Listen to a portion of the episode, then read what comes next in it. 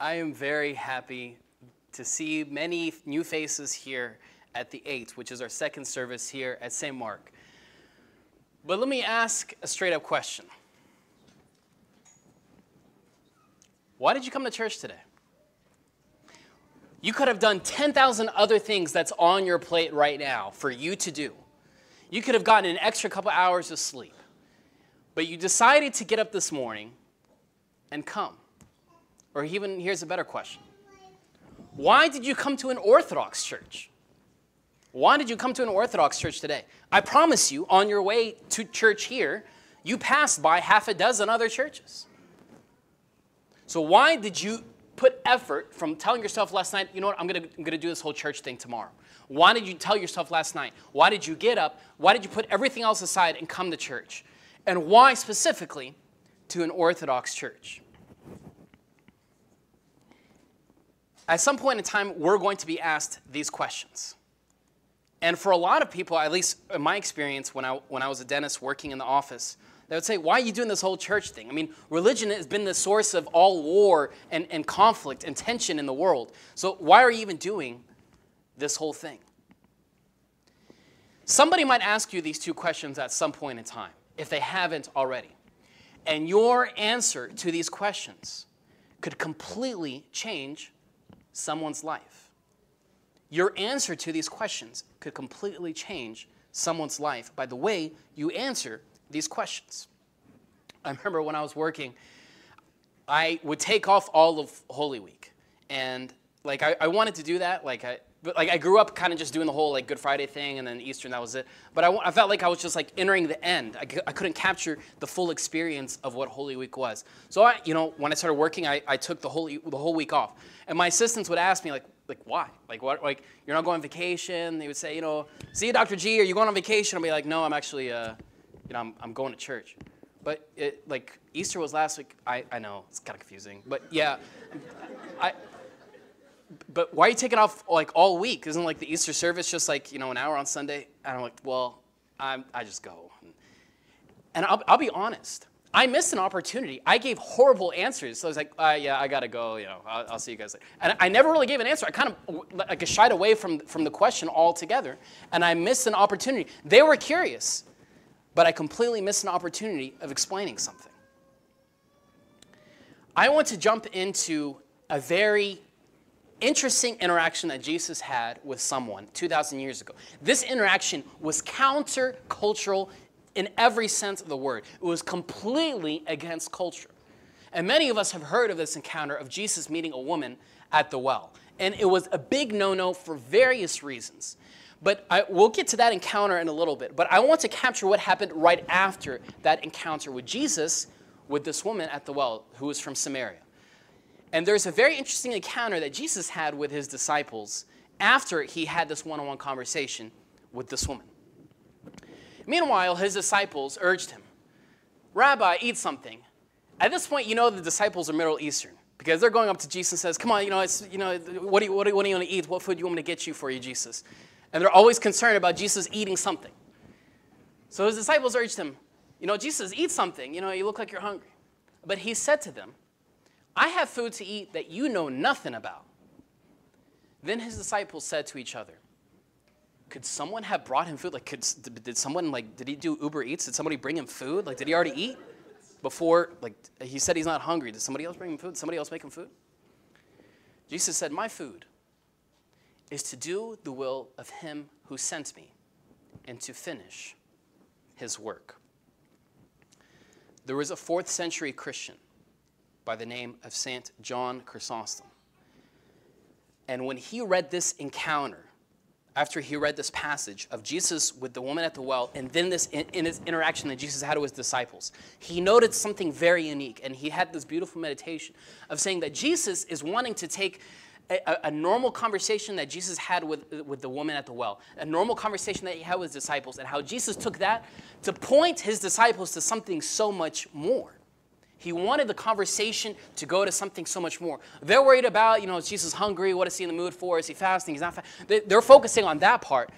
But Jesus is saying, you guys don't get it. Yeah, I mean, that's fine. We can go grab something to eat. But you're missing the point as far as food. I'm talking about a completely different type of food. You're worried about where we're getting catered. You're worried about where we're, eat, where we're having lunch. I'm talking about something else. And he's pointing to something so much more than that. Back to the question. I'm sorry, let's continue. My bad. Don't you have a saying? This is Jesus saying. Don't you have a saying? It's still four months until harvest. I tell you, open your eyes and look at the fields. They are ripe for harvest. So imagine now Jesus is done with this encounter with this woman at the well. He goes back to his disciples and he's chatting with them and he says, You guys are not getting the whole food thing. And then he tells them, Don't you guys have a saying? Like uh, some of you guys are farmers. Don't you guys have like a, this little lingo that you say as farmers? Isn't it four months until harvest? I tell you, open your eyes and look at the fields. They are ripe for harvest. Again, Jesus is taking something tangible, something real. He sees like a bunch of corn crops around in the field. And he says, Look, don't you see that they're white? Don't you see that they're ready? Don't you see they're ready to be picked and to be eaten? Look, they're ready.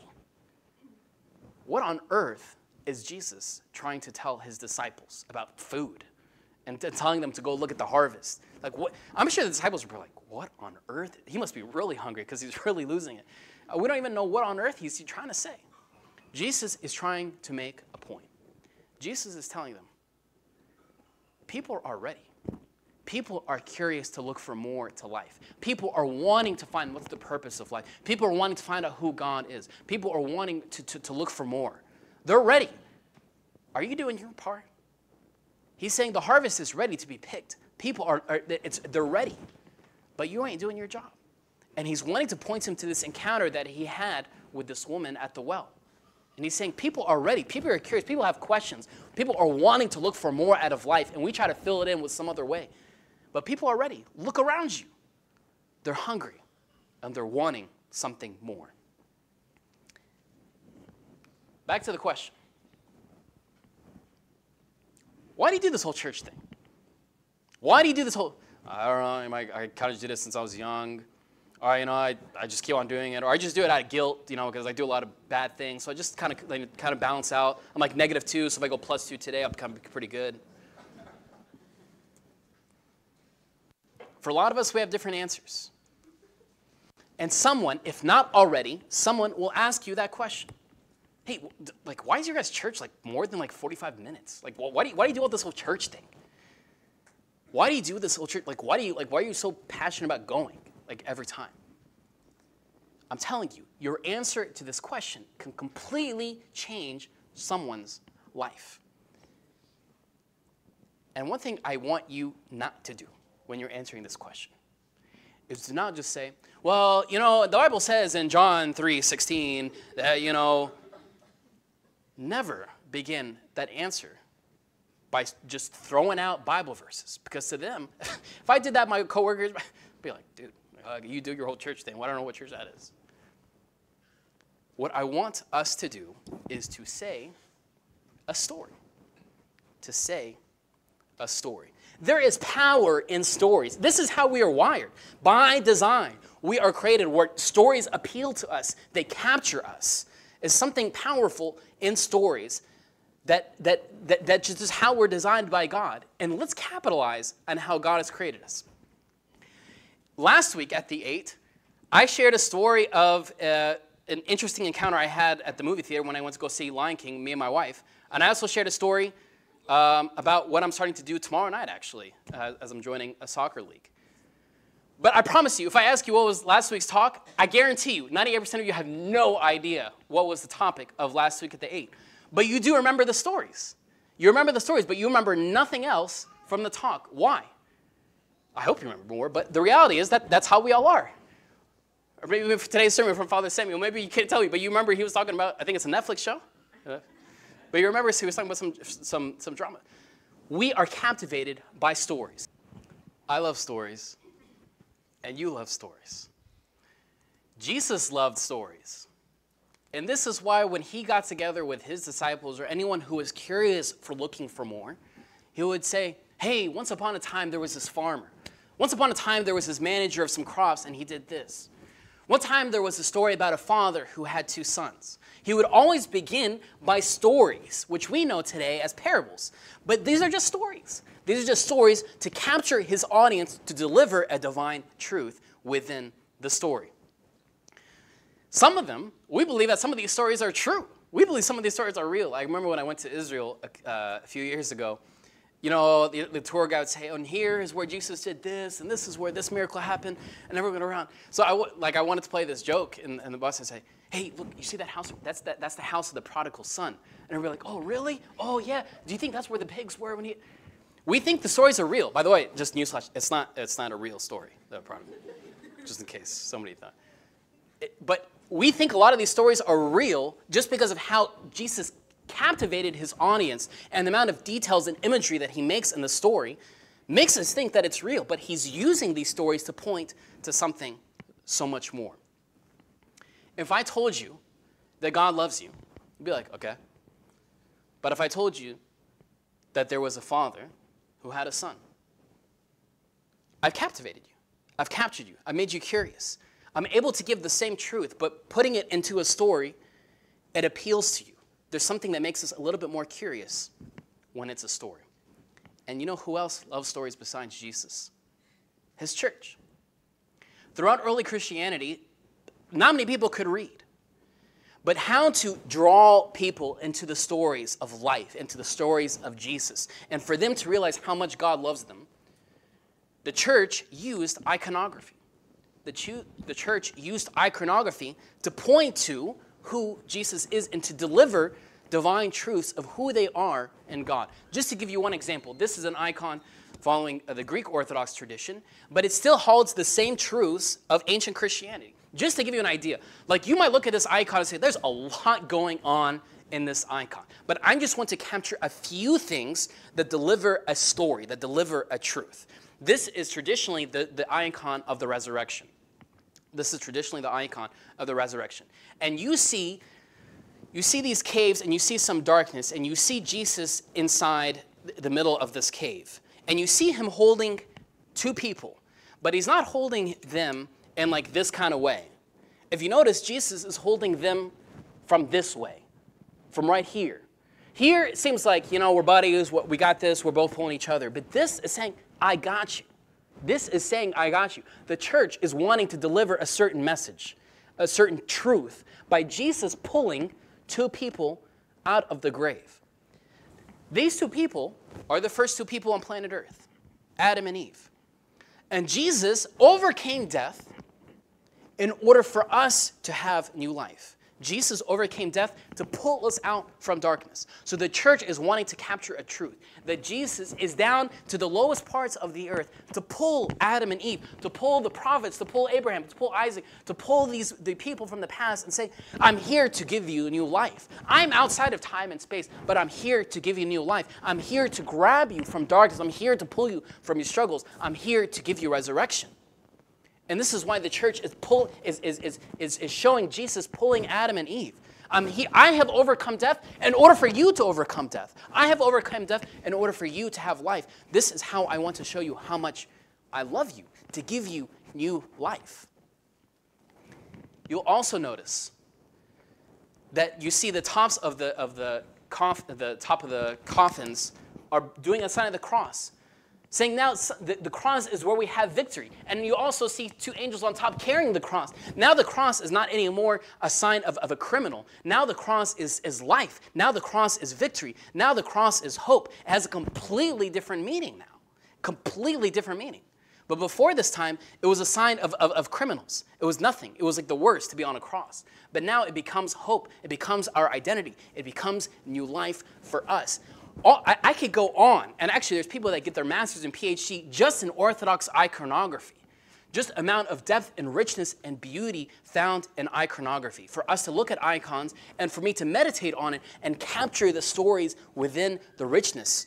There's, uh, there's, it's intentional why there's certain colors.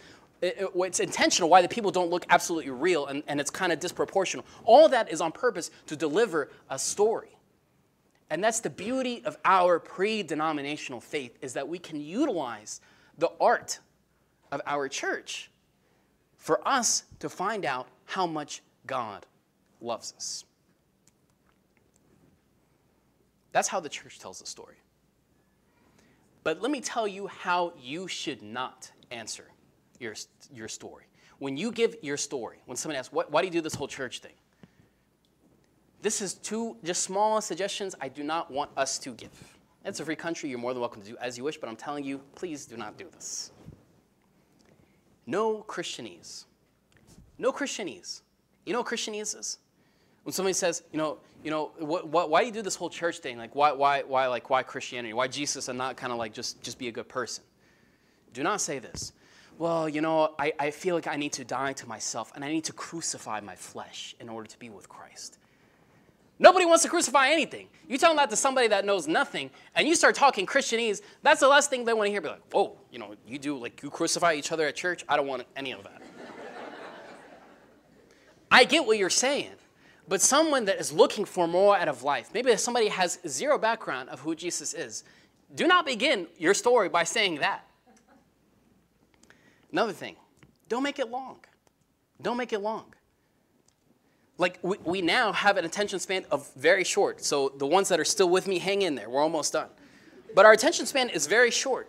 So, do not go like, well, so when I was a kid one time, or please don't do this. Don't say, well, one time, like, I went to Egypt and, and there was this, and, I, and, and the icon was telling me to do this or to marry this person. Listen, I'm, I'm, I'm not saying God cannot work in those ways, 100%, because God is above any tangible thing. And God can work in unbelievable ways. I'm not belittling that at all. But do not begin your story by that way. Do not begin your story that way because you've completely lost them. You've completely lost them. Simplicity. That was the very first talk that we had in the series on light, uh, Lights of Light. For us to see that evangelism is simple, Jesus is simple. For us to be the light is simple. The greatest missionary, St. Paul, was very simple. Was very simple. He wrote a letter to the city of Corinth, a second letter to the city of Corinth, and he made it very simple. Therefore, if anyone is in Christ, if anyone wants to pursue Christ and they are in him, the new creation has come. The old has gone, the new is here. If I'm wanting to pursue Jesus and if I am wanting to be in him and I in him, I'm new. I'm a new person. The, the, the past is gone. I'm a completely new creation in him. What defines me is not my mistakes, not my past. Not, that doesn't define me. I'm a new person in Jesus. End of story. He's keeping it simple, straight to the point. This is who Jesus is.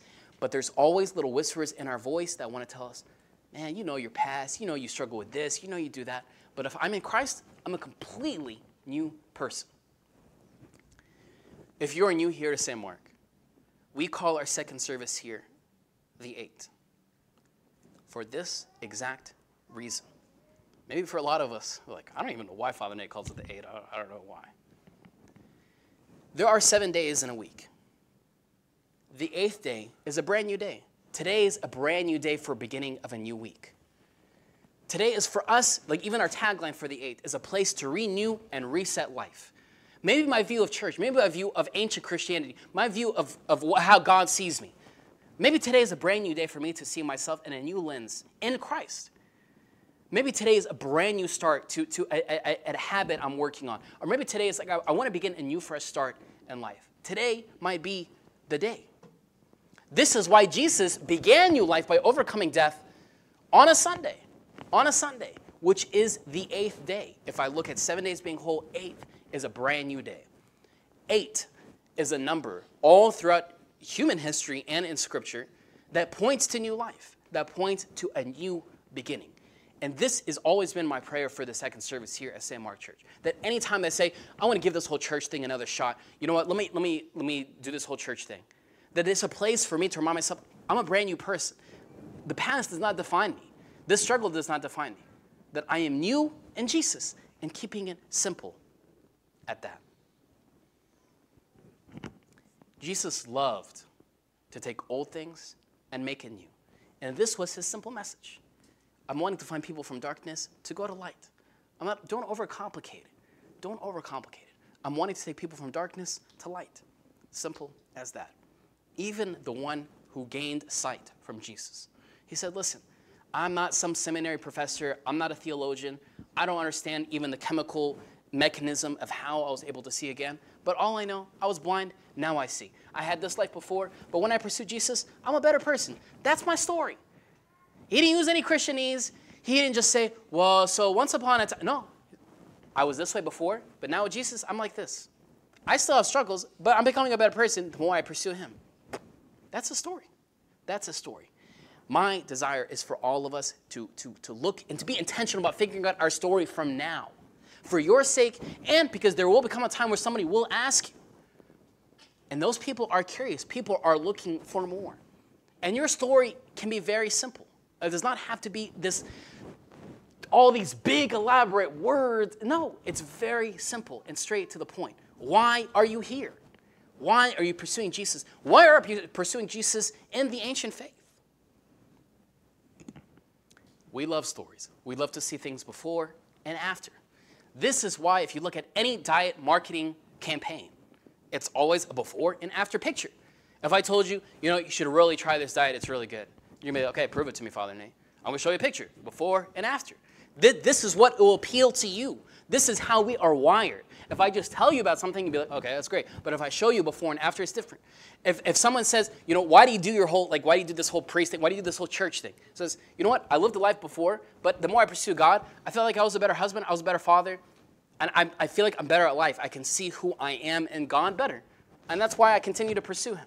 And the church asked me to serve Him as a priest, okay. But that, my, my story is that I had this life before, but I felt like I'm better with God the more I pursue Him. And the more I lose grip of the things in my life and I give it to Him, I notice that life is better. Life is better. Keeping it simple. Going back to the encounter that Jesus had this, this weird food conversation with his disciples. One hour before that, he had a very counter-cultural dialogue with a woman at the well.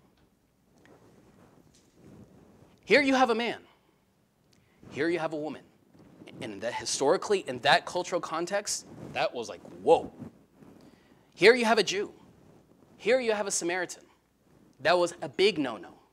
Here you have a very holy man. Here you have not such a holy person. There are such huge differences between these two people. And Jesus embraced these differences. He met these differences intentionally.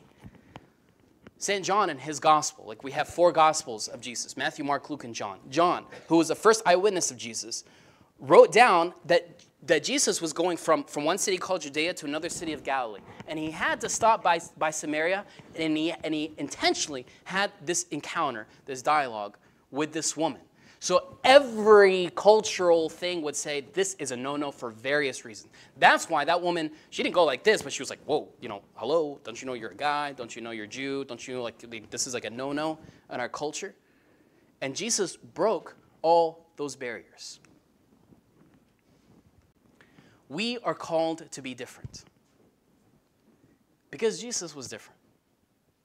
We are called to cross those barriers because Jesus crossed those barriers. Jesus did not just surround himself with good, churchy people, he had non churchy friends. And he broke those barriers to be a light to them. And we are called to be that light to others because Jesus was different as well. So I encourage you for us to approach people that might be cut from a different fabric than you. Because Jesus has asked you to. These are not my words that you are called to be uncomfortable. You are called to be uncomfortable. And I am definitely called to be uncomfortable. Be different because Jesus was different. And be confident because Jesus was confident. Some people, when they say, like, you know, what, what, what you know, what's your church? Like, and I, and I say, oh, it's Orthodox. Uh, and then we, what do we end up saying? It's kind of like, have you seen my big fat Greek wedding? Yeah, it's like that. Or, or sometimes we just say, like, you know, like when somebody, you, you, know, faith or spirituality or religion starts coming into, into the conversation at work or whatever the case might be, we, we end up, as a, as, a, as a way to get out of it, we say, well, you know, uh, you know, as long as like, you live a good life and you know you do the right thing, like, and you have love in your heart, like that's that's what matters. Really? Be confident. Say, you know what? I don't have the answers to a lot of your things, but I know that G- that love is personified that it's tangible, that it's real. Actually, it's a person. And that's why I like to pursue this person who is love. And he goes by the name Jesus. That's why. I don't know a lot of answers to a lot of questions. I'm still kind of figuring that out myself. But I am better because I found the person who is the definition of love. And I'm pursuing him. So, yeah, I get that we should all be nice and love one another and, and, and, and acceptance. I'm all for that.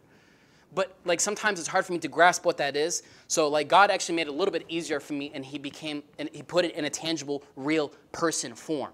He, be, he put on skin so I can have a clear picture of what love looks like. And He goes by the name Jesus. And that's why I kind of do this whole church thing.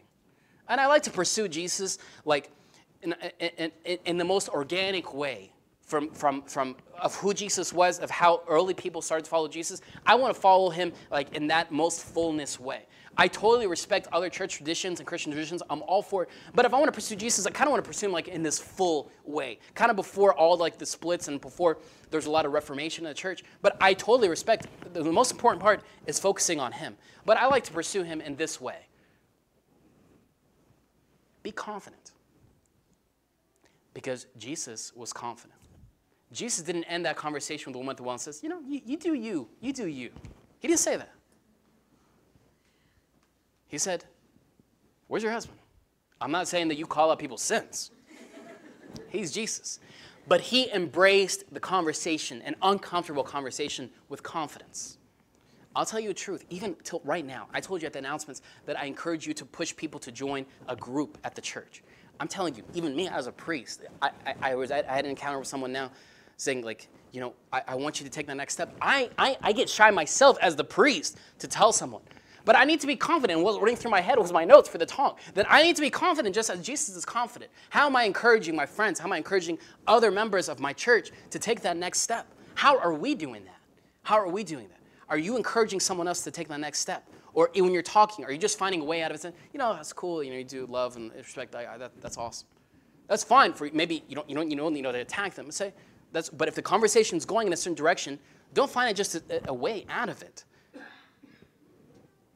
Maybe God is kind of pinching you to continue the conversation. One hour after Jesus had this this cultural shattering encounter, cultural shattering encounter with this woman at the well. Jesus told his disciples, I tell you, open your eyes and look at the fields. They are ripe for harvest. Just as I'm looking for more, and you are looking for more, that's why you decided to come this morning. Your coworker, your family friend, maybe extended family member, they're looking for more open your eyes and look. People are looking for more. I, I wish I were on the statistic. Like there was a, a, an Orthodox priest that showed a statistic that I, it was, I think it was around 80%. If, if, if, 80, if 80% people would come to church if someone invited them to come to church. They're waiting for an invitation. People are looking for something more. People are looking for something more. And maybe God is telling us to be bold, to be his light, and to take that step and for us to be prepared. And what is our story? But if we're kind of just like mumbling around, saying, well, you know, one time I heard this sermon that said this. One time, like I heard a Bible verse that say this, or, you know, I have this priest named Father Nathaniel, and he said this once. No. Be prepared. Get focused. I do this whole church thing. I pursue God. Whatever your answer is, I don't want it to give you what your answer is, but what is your story? Because I promise you, there's going to become that encounter with you meeting someone at the well just as Jesus met someone at the well. You're going to meet someone. That might be a Starbucks, that might be a, a, lunch hour at your work, but that is that encounter where Jesus met the woman at the well, where that conversation will come up. And we are called to be ready, to share our story and why we want to pursue the fullness of life in Christ. Let's stand up for a prayer. In the name of the Father, and the Son, and the Holy Spirit, one God, amen. Lord, we know that it is so tough to be uncomfortable. It is so tough for us to come out of our comfort zone, to have these conversations, to embrace it. Me, first and foremost, just want to find a way out of the conversation. But God, maybe you are calling us to take that step, to take that bold step into that conversation. And for us to embrace our story, God, give us the courage for us to just sit down, maybe just for five minutes this week, and for us to look what is my story? Why am I here? Why do I have any interest in who Jesus is? The more I'm able to look into that answer for myself, the more I can be a light to you. and bring not only change to myself, but those around me in amazing ways. Lord, help us to keep evangelism simple. Help us to keep, keep being a light simple. Help us to keep you being simple because you are love, you are simple, and you desire for us to go from, from, from darkness to light and for us to continue to take that step towards your love. Through the prayers of St. Mary, the Mother of God, St. Mark the Apostle, and all your saints, Lord, hear us as we all pray together, saying, Our Father, who art in heaven, hallowed be thy name. Thy kingdom come, thy will be done, on earth as it is in heaven. Give us this day our daily bread, and forgive us our trespasses, as we forgive those who trespass against us. And lead us not into temptation, but deliver us from the evil one. In Christ Jesus our Lord, for thine is the kingdom, the power, and the glory forever. Amen. Thank you, everybody. I hope everyone has a great week. We will be back at the Doubletree Hub.